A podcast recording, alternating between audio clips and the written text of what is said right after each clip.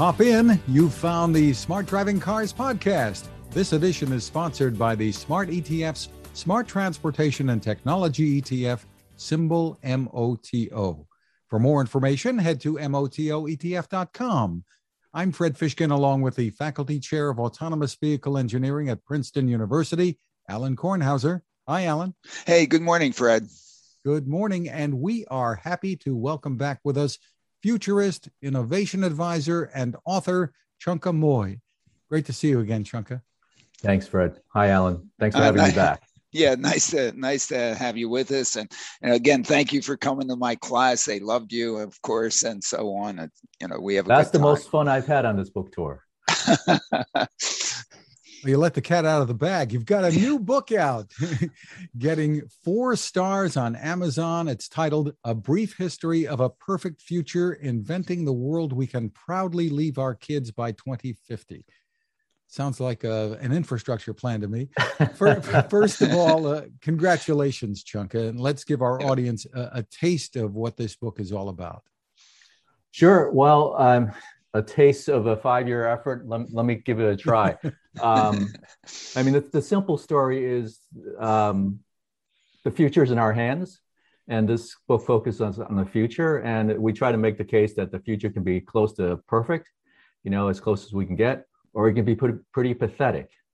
And um, and the driver of that are is based on some very simple facts, right? So uh, the building blocks that we're going to have to build our future are going to be really, really powerful. Uh, we talk about um, seven what we call laws of zero that describe essentially uh, major technological capabilities uh, moving to zero marginal costs, or actually zero costs and they are things that we cover just briefly um, computing, communications, information, genomics, energy, transportation, water.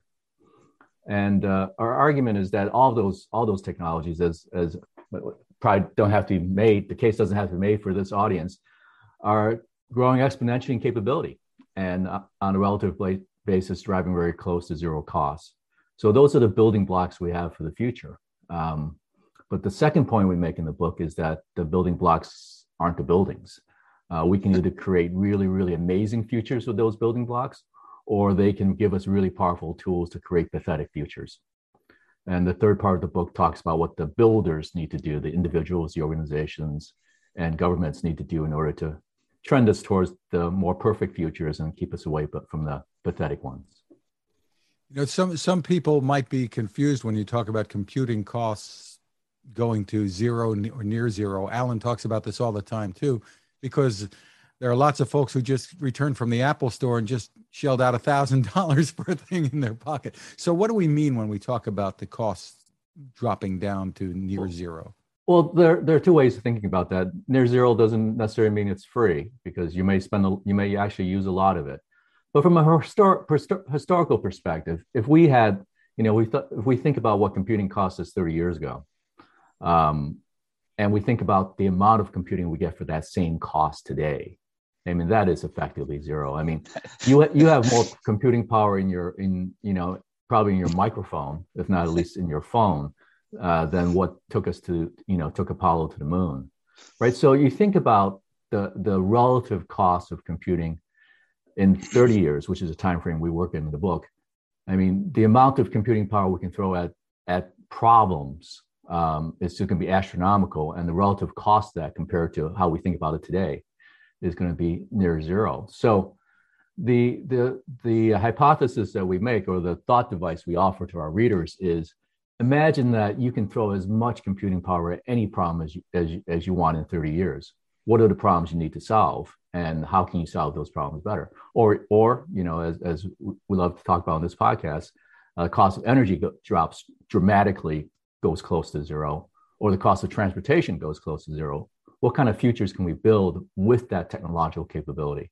So so the cost of the capability will be not a constraint. It will be uh, what we choose to do with it.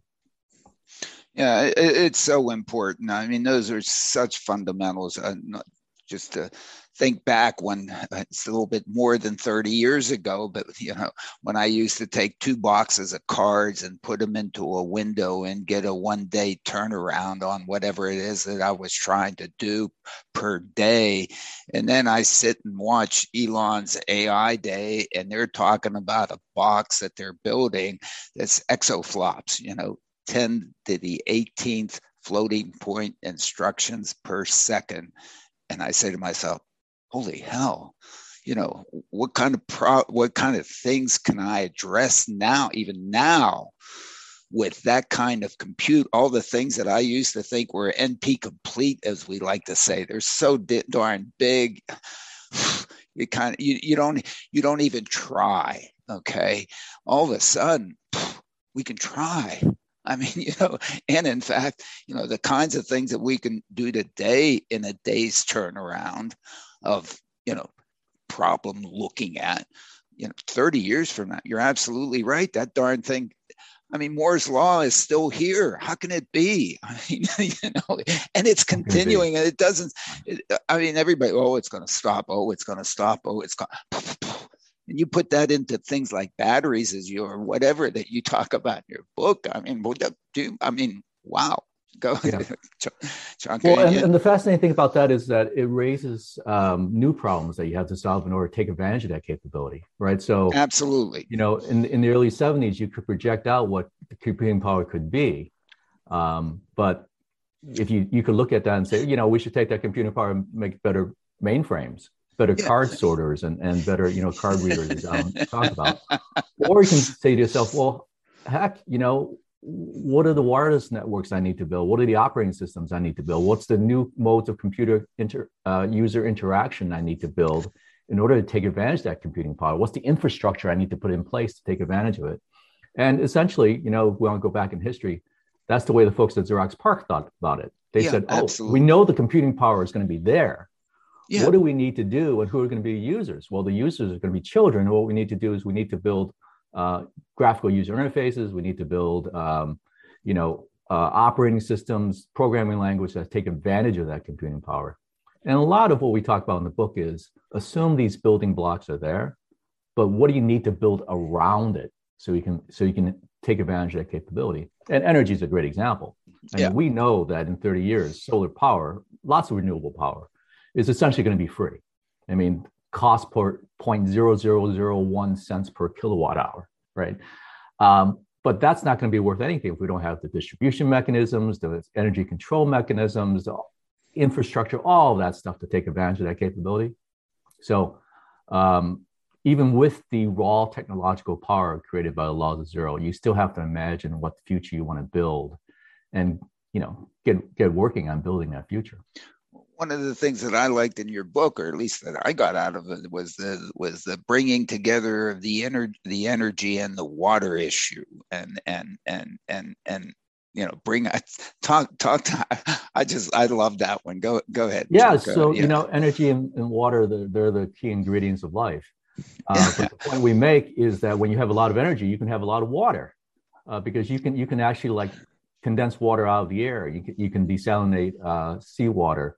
So if you have free energy, you could have free water in the sense because you know there's there's more there's more water in the air in the atmosphere uh, than there are in in all the rivers uh, on the planet. But that's a, that's, just, that's not necessarily good because then you create more Californias, and then then what does the world do? I mean, well, you know, the, I don't think we uh, can pull too much water out of the air because you know what? It has a load balancing mechanism that the atmosphere redistributes itself. So we're not mining just one, one you know, one aquifer. But the point is, you yeah. know, with power, you can solve yeah. a lot of problems, but you right. have to make sure it's clean power, and you have to make sure that's power that's evenly distributed, that's equitable, accessible, all of that kind of stuff. And, well, and we're on that path. Um, yeah, and, and and we can look at a history. I mean, power has always been kind of key. I mean, where did play, people locate? They located near waterfalls so that they could get power. You know, renewable power, really, renewable right? Power, uh, otherwise, my goodness, they had to have animals that you know they had to feed. They had to clean up their messes and all. I mean, you know, yeah, right. I mean, fundamentally. Right. And as we, you know, as we sit here um, today, a few miles, you know, down the road from me and, and, and you are a whole bunch of uh, politicians arguing about the infrastructure and they're mostly yep. arguing about the infrastructure of the past, not the infrastructure of the future. Uh, and what we need to sort of build the new infrastructure. And of course, we need to fix a lot of current infrastructure, but we also have to think about, you know, what the infrastructure of the 21st century is going to be to deal with the problems that we have and take advantage of the opportunities that, that we have. And of course, one of those is decarbonization and climate change. And one of the chapters in our book deals with what the future history of climate could be uh, if we took advantage of these uh, tools in a, as most dramatic and positive ways we could. Is there a danger at the same time, uh, Chunka, do you think, or that uh, some people will say, well, technology is going to bail us out of whatever trouble we're getting ourselves into, so let's not worry about it? Well, th- there is there is the danger of that. Uh, there's always the danger of that, but but the point in, in our in our book is that the technology only bails us out if we. I mean, the technology is is, is the product of, of, of our incredible human creativity and imagination. It doesn't come out of nowhere. It comes out of science, comes out comes out of uh, research, comes out a lot of good policy, lots of market forces. Uh, but we can use that technology in a lot of different ways. So it's it could bail us out or it could, it, it could tank us, right? Um, so we have to be proactive and use those tools that that we have because you know we spend 300 pages in the book talking about these marvelous futures that we could have because it takes a lot to describe them and we spend about 20 pages talking about these pathetic futures we can have because it's easy to imagine them. You know, all I have to say to you is 1984, Brave New World, you know, uh, Minority Report, you know, and that that tells us how these technologies, whether you're talking about uh, AI or machine learning or genomics, can be warped to, to to bad outcomes. So we can't be complacent that the technology will find the right answers. Yeah, I mean, in, in, all these things, there's sociology that's on top of the technology or surrounding the technology, or actually that the technology is supposed to deal with is the sociology. And the sociology is, um, hmm, I, I, have no background in that, so I just throw that out. But, you know. Oh, yeah. We're seeing the battle over vaccines. Talk about yeah. sociology. We're, we're seeing the battle over vaccines, but, but we can't forget that you know if this pandemic had happened 10 years ago um, we wouldn't have had the vaccine right? Because the science wasn't advanced to the point where we could have developed it and tested it and deployed it in the way that we could but we could have still had the pandemic because we had the transportation technology to, to spread it. So there, there's a there's there's lots of great opportunity but but also lots and lots of work to do of course, we want to talk to you about uh, transportation and mobility, and uh, we've talked a little bit about energy. In the book, you say Future Perfect will include an unlimited number of fully autonomous vehicles, and transportation costs will be much lower than they are today. Get yeah. into that for us. Well, I, I think it's you know we've been talking about you and Alan in particular have been talking about transportation technology for for a number of years now, and um, it's really a hard problem, autonomous vehicles. Really, really a hard problem, you know, in the large. Uh, we solved a, a, tremendous amount of those problems, you know, in the, in the last few years. Uh, I don't know how you would describe it 90%, 95%, 99%. I'm not sure, but the remaining ones are really hard. Um, but if you sort of look out 10, 20, 30 years, we're going to address most of those problems, and we're going to we're going to have the vehicles in Trenton that that Alan wants to have um, for a significant number of use cases. And we're going to have we're going to figure out how those use cases, you know, how to live within the use cases we can solve. Um, so if you look long range, it's it's easy to say we're going to have a tremendous amount of autonomous vehicles if we want them, if we can build them in the right way. Um, it's it's it's it's an it's an easy prediction. Now, question is how we're gonna how we're gonna use that capability. I mean, we're gonna, are we to use it to drive access and economic opportunity, reduce uh, you know reduce carbon, um, and you know have have reasonable more reasonable urban planning, or we're to take that technology and, and use it for you know um, to increase you know to make those some of those problems worse. So the autonomous vehicle capability we think is going to be pervasive. How we use it is the question.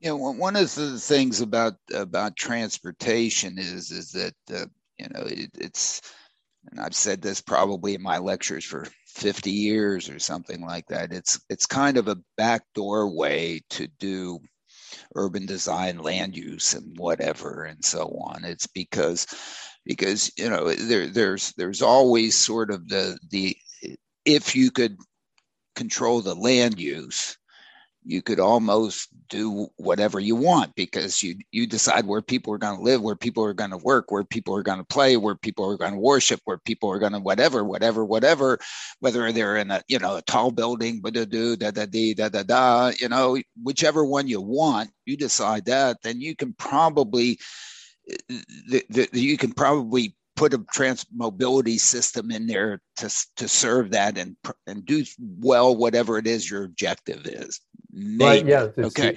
But but you know so but you, since you can't control that, I mean.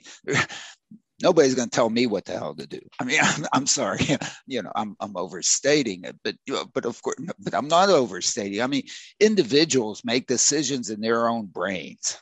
They look at whatever it is their opportunity set is, and I claim they each one rationally picks from the top you know you decide to live where you decide you thought was best to live fred did i did da da da you work where you want da da da da, da. these are individual microscopic individual decisions and and and and so and so what I think the opportunity for transportation is, is if, is if maybe we can take the transportation question, the mobility, the accessibility question completely out of that choice process and let other things drive that as opposed to, oh my goodness, I can't get there.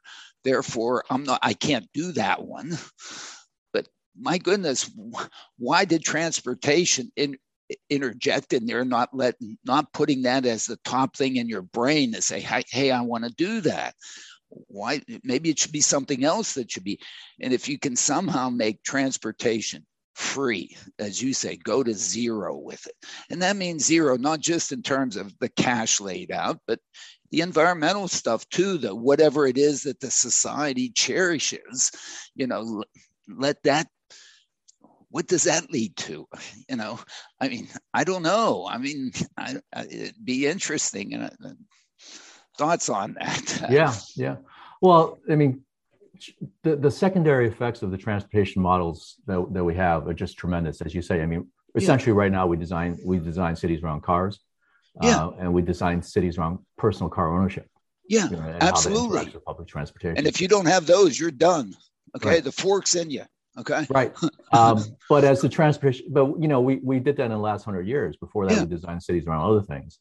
Um, you know, the the map the map of the Northeast is designed around canals. You know, the, the right. urban urban map of the Northeast is designed around canals and and roads and railroads, right? And right, right, right. So, Delaware Raritan runs right by here. You know, that's you know. The, right. So uh, one of the things we one of the things we posit is that the, the sort of core economics driving the, the, that basic product is going to change right? And yeah. there's going to be a lot of lot of secondary effects that we have to deal with. We could for example start designing um, cities around people not cars. We could right. start designing electric grids around you know around around uh, the new transportation model. But all those questions are need to be on the table. So to go back to your earlier point alan i mean energy i mean cheap fossil fuels, high high high high um, volume fossil fuels is what drove the industrial revolution. Yeah, you know? of course. Right? I mean, it's always been cheap energy that's driven right. it. Yeah. So, but a secondary effect of that is carbon and carbon and, and, and climate change. So you could say, you know, unfortunately, climate change is a secondary effect of the industrial revolution, right? Uh, yeah. Byproduct of the industrial revolution. So if we can move, so but if we move to sustainable energy, low carbon energy, cheap enough, you know, on an economic basis to, to push out fossil fuels. You know, what kind of what kind of world can we design around that? One of the things that you talked about earlier is that we can solve a lot of water problems, right? Um, and we can solve a lot of transportation problems. right? So the combination of, of cheap batteries, really, really cheap batteries, really cheap energy, and autonomous vehicle technology. I mean, the reason the reason uh, Elon Musk is the richest person in the world is because of Tesla, and the fa- and the reason Tesla is so so valuable is because it's the core weapon that the markets think will drive decarbonization of the automotive industry. I mean, it's a yeah. nice car, but but it's an electric vehicle. That's yeah. and we need electric vehicles, and everybody's shifting over electric vehicles. So that fundamental change in in energy patterns, driven by this larger need to decarbonize, right, is what what's creating the uh, the opportunity for Tesla, and it's creating the wealth for for Musk. And you know, if we if all of our cars in the world today transition to Tesla um, uh, electric vehicles, he'd be a trillionaire, and we would have dealt with about four percent of the carbon problem. Yeah.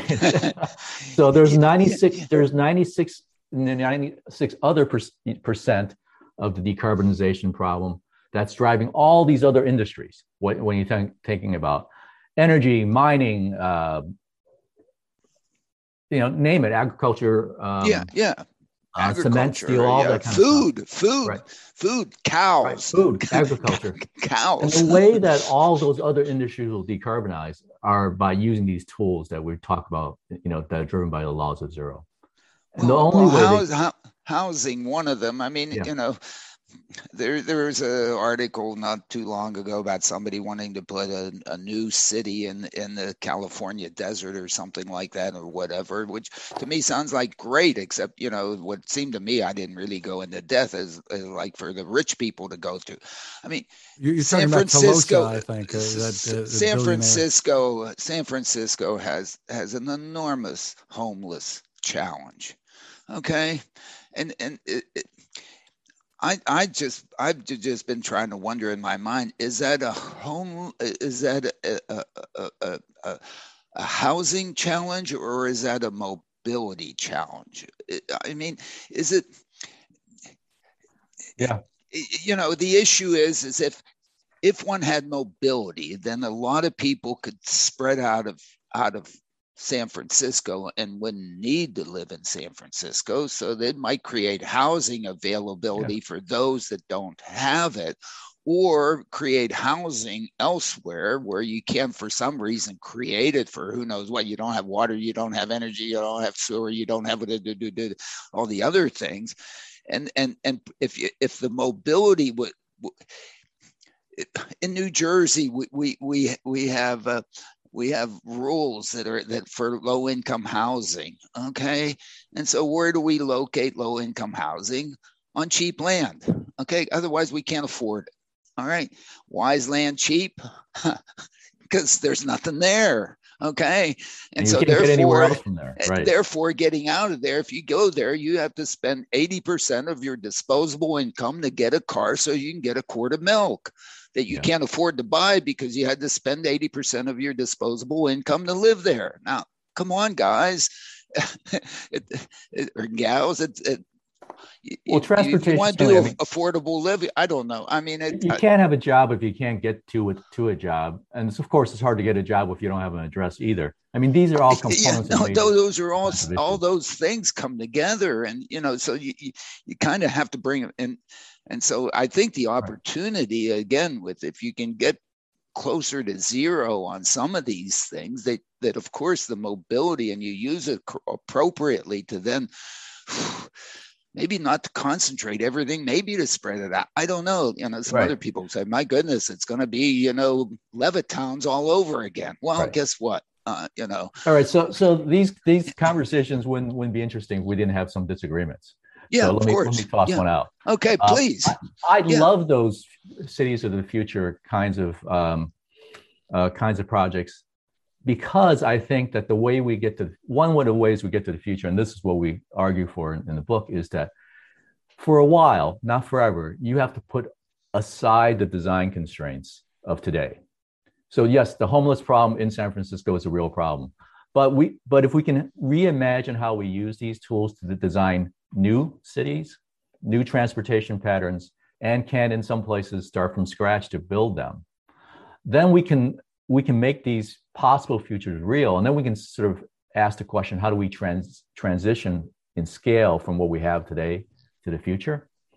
So the core, one of the core ideas in our book is that we should project out far enough in the future to write what we call future histories of desirable futures that put aside for now all the problems and constraints of today and say, what kind of future do we want in 2035 or in 2050? And we did do both in, in the context of transportation. And say, okay, what kind of future do we want that is plausible based on the science that we know we will have? And then work backwards to say, okay, how do we get there from here? You know, what, what are the midpoints and what are the things we need to start doing now? Because if we just focus on the problems of today, we will probably sub-optimize if if if not just fail at solving some of those problems. We, we, we won't optimize. We won't even be feasible. I mean, it won't even. Yeah. Right. right. So so we you know so if you want to get to the moon, you don't start by building ladders, right? You, you you start by saying, okay, what is the science that we need to get to the moon? You build that, and in the meantime, you may solve other problems. But you know sometimes the pathway to that future is not by the incremental path that you assume today. So this project Telosa, which you've been reading about, or think this is uh, going to happen? A, a, good idea. This is the billionaire, former Walmart executive, who's talking about building this utopian city. I think I think build as many as, as you have. The one I'm really interested in is the one Toyota is working on in Japan, what they call the woven city, right? Which assumes uh, future future transportation technology and ask the question well how do we build a city around that? You know how do we have an integrated mobility design and integrate that with the city and integrate it with the way people live work and play? Um, but there are a lot of you know bill gates has this thing that he he's been talking about called belmont in arizona. We also read about in the, in the book. There are there are various um, urban design projects in the middle east. Lots of th- things happening in africa so I think we need to do that forward research. We need to do that sort of envisioning to, to imagine how uh, we can accelerate some of these capabilities. And you know, I, as, as as you guys know, that um, I love the idea of prototypes. I th- love the idea of thinking big and then starting small. Yeah. Right. Um, yeah, and, of course, it's fundamental. I, right. You wrote a book about that, didn't I you? wrote a book about that, right? And uh, you know, as Gordon Bell, the former uh, the inventor of the minicomputer, said, uh, the the um, the, the, the, a demo is worth a thousand pages of a business plan, right? So can you build build it for me. This is how how uh, Google started with their driverless car. They said, okay, can you build one that will actually you know cross the Bay Bridges? Can you build one that will actually go around you know Lake Tahoe? Can you build one that that will actually go down Route One? And so before you do your big business plan, before you do your big capital expense plan, just prove to me that the, that the core technology is is possible.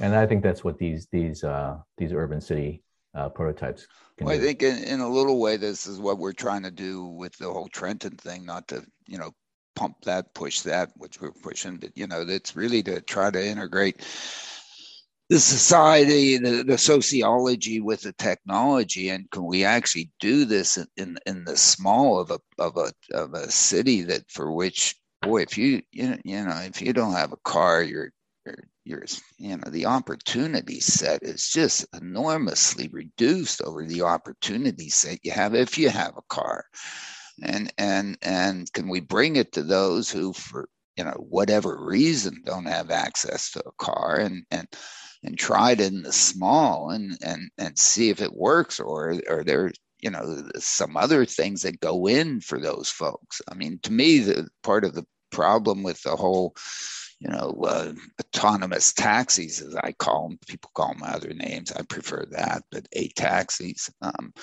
um, you know is is that they're they're like they're like for me to have another alternative over the car that I already have. It just I mean, when I look at it, it's you know for me personally, it's pretty damn good. I mean, you know, anytime I want it, anytime to, do, I that that thing, yeah, da da da. Big big decision process for me is which one to take. I mean, not to do it. Whereas somebody who who doesn't even have one of those guys, I mean I mean, their li- life is completely different. It has to be completely different than mine. You know, Not, you know, I guess they're happy campers. They're they're just as happy as I am, I guess.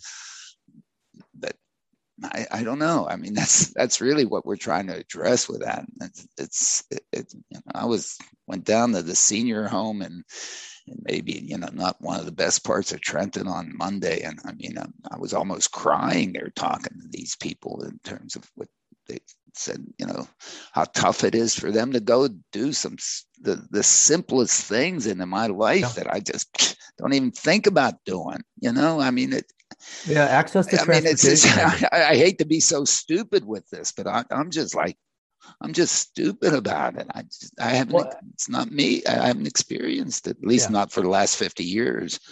Access to transportation is, a, is as we know, it's it's a prime determinant to to economic um, opportunity and quality of life. Um, so I actually, and you know this, Alan, I have no problems with autonomous taxis. I, I think that that enables a, um, a business model that will drive lots of development, and I think that will have ripple effects on the kinds of problems you're, you you uh, you look at. And the reason GM just announced a few months ago they have a ten billion dollar line of credit secured to to build their autonomous vehicles, right? The Cruise, the mm-hmm. Cruise Origin, and other cars. Cruise, yeah, yeah. Uh, is because there are viable business models um, that are different than what you just described uh, around mobility, autonomous you know, taxis, things of that sort. But those same technologies will spin out and deal with other harder to solve problems, as as you just described. Um, yeah. So I think it's it's great to work on multi. You know, it's a, it's a many of the only problems. Let me rephrase. The only problems we we uh, we address in the book are things like energy and climate change and healthcare um, and trust. And those are the kind of problems where it's an all hands on deck uh, kind of issue. And I'm perfectly fine with people taking these technologies and going in every direction that that they can think, because I think uh, those capabilities, as long as they're starting with, as long as they're working towards a long-term vision that's that's good for the world, um, it's, it's great. So every time I hear somebody, you know, I, every time I hear advocates, for example, who want to deal with climate change, poo-pooing somebody else's strategy, I'm thinking, shut up you know, this is a really big problem. So, you know, so I don't care if Bill Gates wants to work on nuclear while you work on solar. I want you both to work on it really hard, right? Um, as opposed, yeah. you know, because the real enemy is doing nothing. Right, and and and we haven't started on those, and let those go out there and compete in whatever in in some co- competition or complement each other. In the end, it's not right. all or or nothing. I mean, there are still people in Pennsylvania and other places that have horses and buggies and and love their lives with horses and buggies and live their lives and enjoy all, whatever all, to, to do. Right, all the more power to them. But the thing yeah. you have to ask yourself is, you know, am I working towards that uh, that long term, you know, long term, the right long term goal. So yeah. Gates, for example, has this has this um, investment thesis with his breakthrough energy ventures uh, portfolio that says, look, I'm going to work on a lot of different things, but I'm not going to work on anything that doesn't deal with at least a billion tons of, of, of carbon, you know, which is, you know, one half of 1% of, of the, of the decarbonization problem we have. It has to be a material thing right? I have to work being working towards a material solution to a big problem. And if you're doing that, then great, go for it. Uh, if you're doing, you know, if you're doing something that sort of deals with the, you know, one thousandth of a of a percent of of something, then then you're wasting my time. But are you are you working on a material problem 30 years out? Um, I think that's both where the the the social need is but also that's where the economic opportunity is. And I apologize. Every time I talk to you guys, you, you, you, make me feel like I'm sort of like scattered all over the place because we're talking about so many. No, no. Of course, it's everything. I mean, I, and I, hopefully we like to talk about about all those pieces too. I mean, I think that the, you know, the the the, the, the what we need to do with electric vehicles is is not just change the internal combustion engine to electric vehicles, but we've got to get somehow the batteries to be able to, you know, do what you want. I mean, get the zero somewhere to have some, you know, Moore's lawish advancement in that in that technology right. because otherwise you know that sucker's not going to zero and and and you know our history on that we plot the data it's it's basically flat you know it's not one of these you know i mean we've made some improvements lately you know somebody looks at you know we we we have work to do we have work to do, uh, but the improvements are pretty dramatic. And yeah, and they are batteries in particular. It's really, it, I mean, a large, large part of it is scale as well.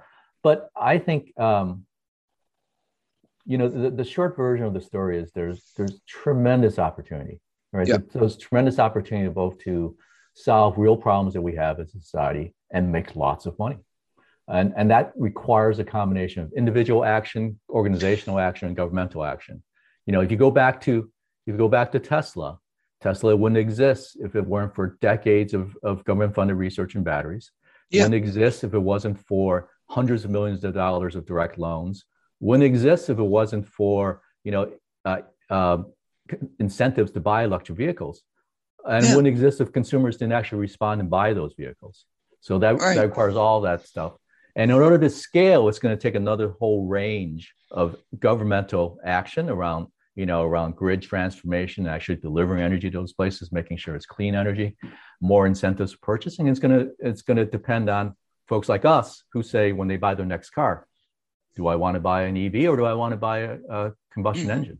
Right. So absolutely, there, there, are there are people out there, Chunka, who are saying that the the push by automakers and and governments to force electric vehicles out there to switch to solely electric vehicles that they're that they're uh, too far ahead that we don't have the grid ready that uh, how are we going to power these is it going to be coal so what what are your thoughts about that is it is it something that uh, by saying we're going to be electric now let's solve this other problem that that, that yes. it's a necessary thing yeah. absolutely I, I think we have to set that goal and then we have to build towards that goal right? So if GM says I'm going to stop uh, doing research or development on internal combustion engines, I'm going to have a 15 year plan to sell only electric. Um, that changes their incentives in terms of what they lobby for, in, terms of uh, policy, uh, what they push energy companies to. It also gives it also gives energy companies a, a target to aim for in terms of the the product mix they have to build towards because so you need to have those long-term plans both to to uh, essentially get to the get to the goal but you but that's what guides technology and capital investment right so so it these are virtuous what you want to do is create a virtuous cycle right that gets us to the long-term solution. And if we all wait you know then we never get started. Um, so it's going to take us a long time to to to um, move the car park to electric vehicles. And uh, there's a long you know there's there's a long stretch uh, for for us to build the infrastructure around that.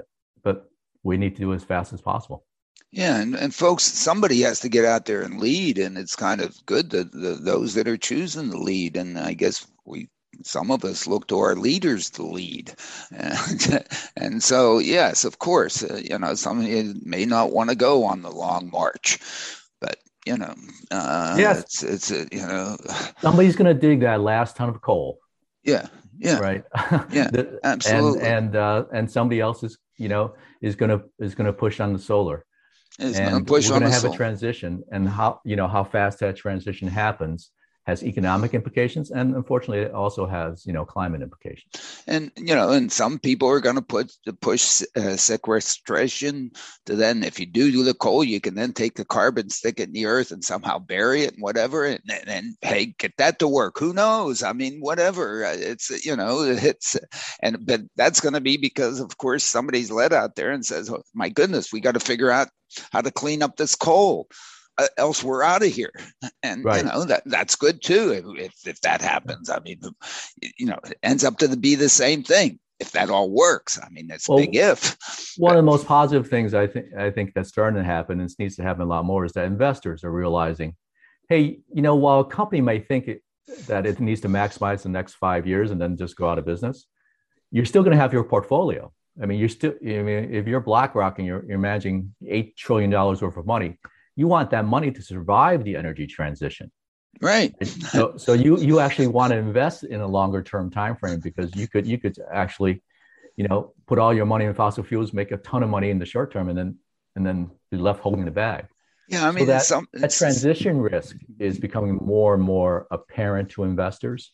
They're not quite sure what to do with it, but it's becoming more apparent, and I think that will drive more positive actions on a, on the form of management and companies.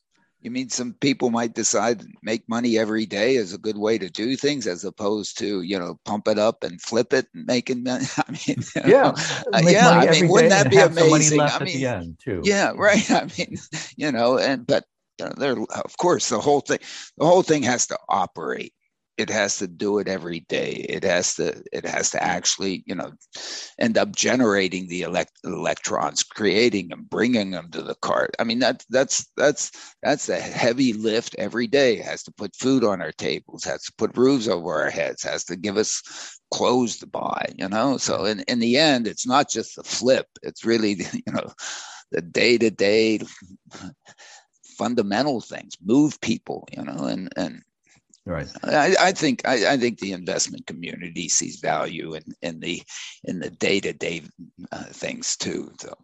Well, yes, while Fred. we're on that subject, Alan, we'll be back with more. But first, this is a good time to remind you about our sponsor, the Smart ETFs, Smart Transportation and Technology ETF, symbol MOTO.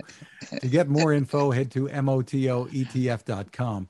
On the website, we should point out it's a good idea to read the white paper. It's called The Smart Transportation Revolution.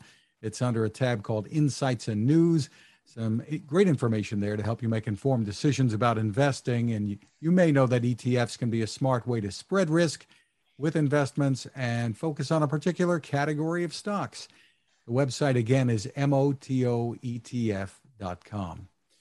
We're back with more of Smart Driving Cars and our guest, Chunka Mui, futurist and author of the new book, A Brief History of a Perfect Future Inventing the World We Can Proudly Leave Our Kids by 2050. What a title.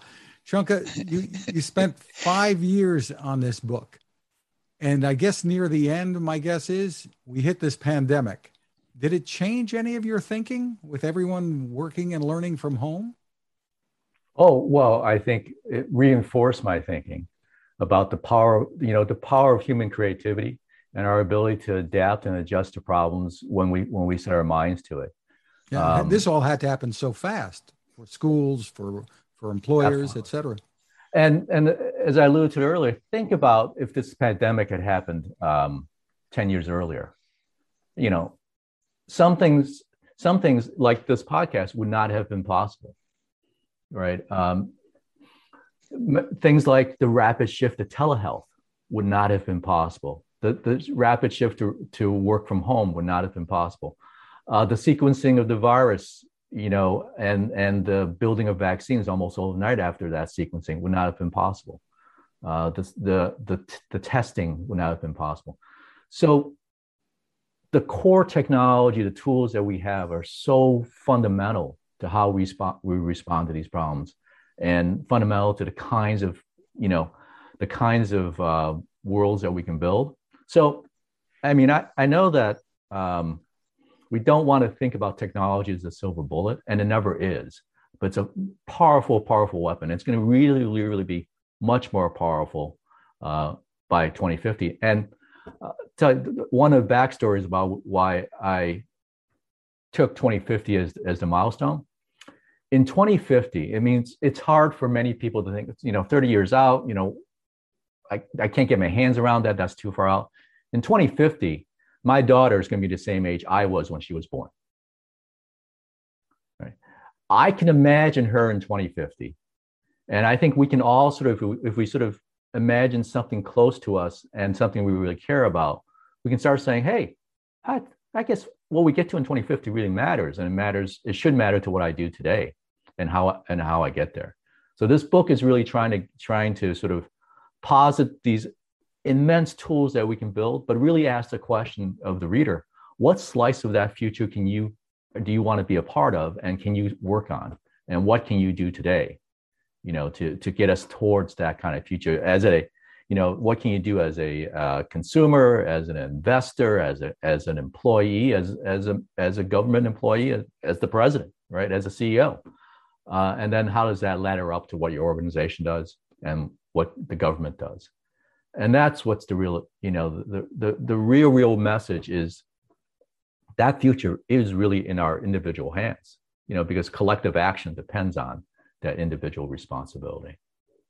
How confident are you that we're really going to be seeing the kinds of changes that, that you talk about in, in the book? I mean, I, th- I think back to the 1960s, the late 60s, and the, the movie 2001 with, with that Kubrick made.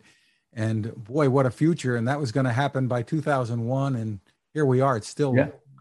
not even close. I mean, the short answer is that I'm immensely confident about the technological capabilities we have and very pessimistic about whether or not we are actually going to build the futures we can out of them. So one of the things we're trying to do explicitly in the book is we're not trying to predict uh, what's going to happen by 2050, because if you were to predict, you probably you probably have some pretty uh, gruesome, awful predictions. Because you know predictions are sort of like what's the most likely thing to happen based on what's happening today, and we get to some pretty bad places there. So instead, what we're trying to say is not let's not predict the future. You know, we play off of the the old Alan Kay phrase: the best way to predict the future is to invent it. So what we posit is what are the futures we could actually invent if we put our minds to it and hold those up as as goals, as targets, and hopefully get people to reframe around that as opposed to just sort of incrementally going forward on where they are today. Yeah, I mean that that, that is a, very good way to look at it. I mean, I look at my students in, in in my classes right now. You know, thirty year over their next thirty to forty year um, span of when they're you know the key influence of the of the world is that basically exactly what you were talking about the target. They're the ones that are going to do it. Where are they going to start? They're starting from whatever they have now and trying to to take it they're the ones that are going to take it there. And and um, you know in some sense uh, yes maybe we haven't reached what the the movie 2001 wanted us to reach but in other ways we've gone way beyond it in some sense you know and and and um, and have, have really you know done some things and done, done it very well. I mean i when there were people were first talking about about video phones, I said, I don't want to look at Chunka when I'm talking to them. I mean, I love it now. You know, I mean, I don't, I you know, Zoom. I don't know. I guess Zoom's done a pretty a reasonable good job. We sort of complain about it every once in a while, but my goodness, look at what we're doing. Look at what how we're doing. look at how many other. And it's not just us. It's yes. Look at how many people did it. Kidding me? You know, the right. band, how, how the heck we get that bandwidth? I mean, you know, I mean, Kubrick didn't even think about the bandwidth, but at some point you need bandwidth to do that. Oh my Well, this goodness. is why we're able I mean, to do this, right? Yeah, because absolutely. The bandwidth, right? It's the bandwidth. And what does it cost us? I don't know. I guess we must be rich guys. We don't even know what it costs us. I mean, you know, I mean, well, this meeting know, essentially cost us nothing. zero. Uh, yeah, it's essentially nothing you right. know and it is you know there may have been a lot of fixed costs associated with it a lot of folks made and lost money on it but we're at a point now where the margin the margin you know the cost to produce it going forward zero right. and, and that's uh, to me that's what's that's what's very interesting so interesting right. about your book is you really talk you really go through you know the, the fundamental building blocks. This isn't some little nuance you know little blip on some whatever we have to trade right now and get ahead of everybody to make a do do do do. I mean these are fundamentals. Absolute I guess we've all we've all for, forgotten how much it used to cost to just to make a voice call a few towns over even not to mention I mean, you know a party line. I mean you know yeah. and you had to put put those quarters and dimes and then you never made a long distance call. I mean oh my goodness. I mean jesus you, out of your area code. Absolutely. I mean and Chunka, so one, I, one I other wanna, thing go ahead.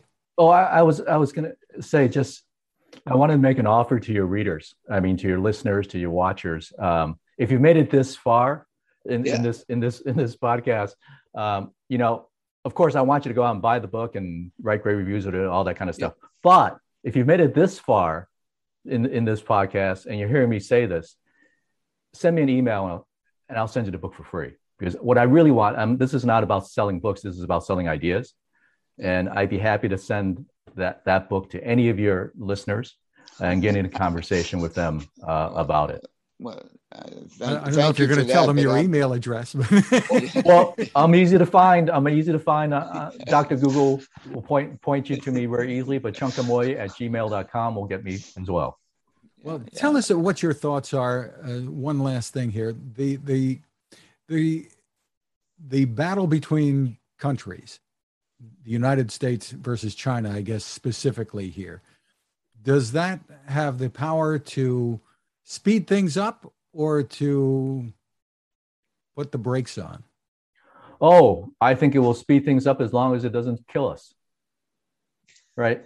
The battle between the US and China fundamentally is an economic battle, and competition is good for innovation. Right? Uh, unfortunately, we have different political views on how government interacts with competition and, and markets. And we also have, you know, the, the uh, the incumbent wanting to crush the startup, um, which happens everywhere except everywhere. that you know it's this incumbent, the startup has have nuclear weapons and and aircraft carriers and planes, all that kind of stuff. So the competition will be good as long as we remember that it's an economic competition, and and not some fundamental, you know, uh, good versus evil competition.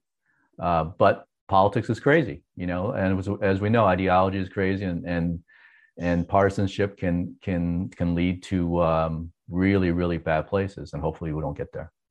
Well that, that's part of the sociology of this whole darn thing. I mean look everybody has to realize we're all different and thank goodness we're different okay? Because if we all thought the same i mean it the world would be a really boring place. I mean, and I like to tell tell the students if we all thought the same, all of us, all the guys would love like just one girl, and all the girls would love just one guy. And guess what? I mean, you don't get out of Adam and Eve. I mean, it, nothing happens. I mean, thank goodness we're right. all different. You know, I mean, come on. I mean, and, and right. we like like the French say, "Vive la différence." You know, what the hell? And come on, and and and and we should and and you know competition whenever you compete with somebody you sort of say some bad words against them too. I'm you know let's get somewhat behind them. Maybe we shouldn't be so grade schoolish about that but you know uh, you yeah. know it's hey if you look at the cold war luckily the cold war was largely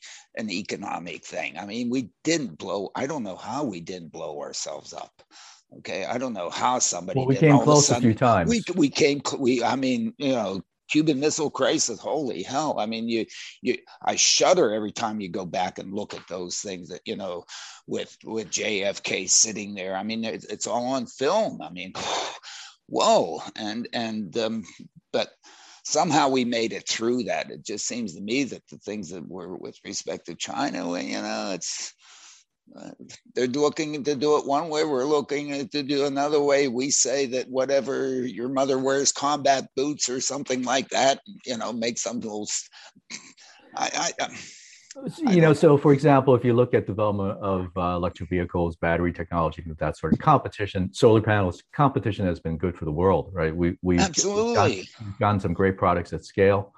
Uh, so let's hope we keep it at the level of competition and yeah. uh, economic, you know, because that that could increase the pie for everyone. Um, you know, when when Coke tries to beat Pepsi, uh, they're not also having contingency plans on invasion. So yeah, let's let's hope hopefully it doesn't get to there. Yeah, and you know, and every startup tries to, you know, cut the legs out of the the the, the big guy or gal up there and take over. And of course, the big guy or gal out there is looking to whatever crush crush that little too or maybe you know whatever bring it in and and you know take it out of business when they buy them out whatever. So it, it's I, I, think we all need to realize that this is this is all, all what happens in the playground that we're in. We're in a playground and but you know we have we we do have to sit back every once in a while and say you know cool down a little bit. Vive la différence. It's great that we're all different. It's wonderful. Let's hug everybody and you know and, and be happy together. Yes, and and please keep on buying our bonds. Why you do that? yeah, I mean, you're bailing us out, and you know, you know, if you don't, you know, we're just going to default on that. The hell with you right. guys? I mean, but know, if we come, default, come try to get it. You know, right? I don't know. I don't know. it's way out of my league, but but again, I mean, the I think the good thing that does tend to exist, or I think I see in the classroom, certainly these days, is you know, it's nice that we have a we have a, a broader mix. Everybody and everybody respects everybody else. There's a lot more respect for everybody else today i think which is at least maybe maybe i'm just here in this bubble here and and so on. And you know, even hey, the people who don't want to get vaccinated, that's fine. You know, I'll hug them too. You know, I'm, I'm I, you know, just not the way I think. They, but they're allowed to think the way they want. I mean, come on. I think we have to allow that. So, I don't know. One other headline to touch on, Alan. Yeah. Here, uh, Amazon self-driving cars are coming to downtown Seattle. Uh, the Seattle Times reports safety advocates are not pleased. We're talking, of course, about Zoox. Yeah, I know. I mean, my goodness, whatever. I mean, I, I don't know. I think Zoox is trying to do a good, a good thing, and I don't say. I, I mean, you know, the part of the problem of the driverless vehicles is it's been, you know, the a lot of the folks have been trying to sell it as safety. No, it's mobility. And in fact, if you look at it, it's mobility, the, the, equitable mobility piece, which is what I push and it's the thing I'm pushing, but you know, that's the real value.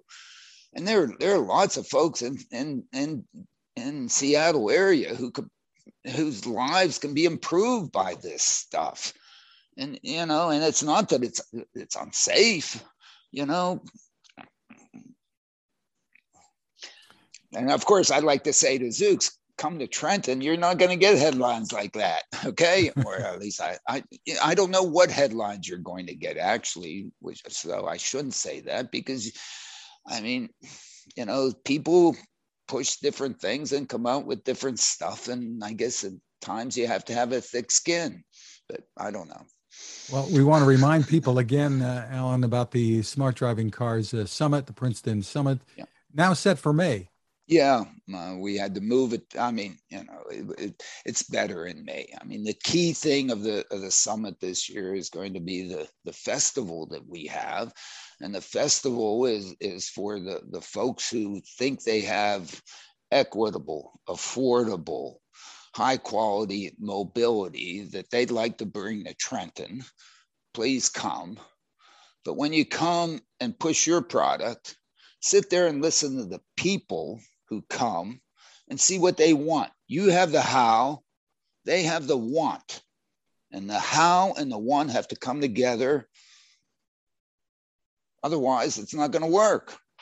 And I'm not so sure that necessarily all the folks that are dealing with the how are looking and, and know really what the people want. I know what they want. They, I know they know what they want but but but we're doing we want to do this in Trenton. In in in in and it should be their wants. And and, and we should look at what they want. I oh I can tell them what to do. To hell? I that shouldn't be me. That they get to have their wants. I get my want I don't know. Sorry about the political whatever on that chunka, but well, you know. the, the no, welcoming I mean, environment I, I has always been a, what you've talked about. Well, in, I think we're taking meeting slight, with people.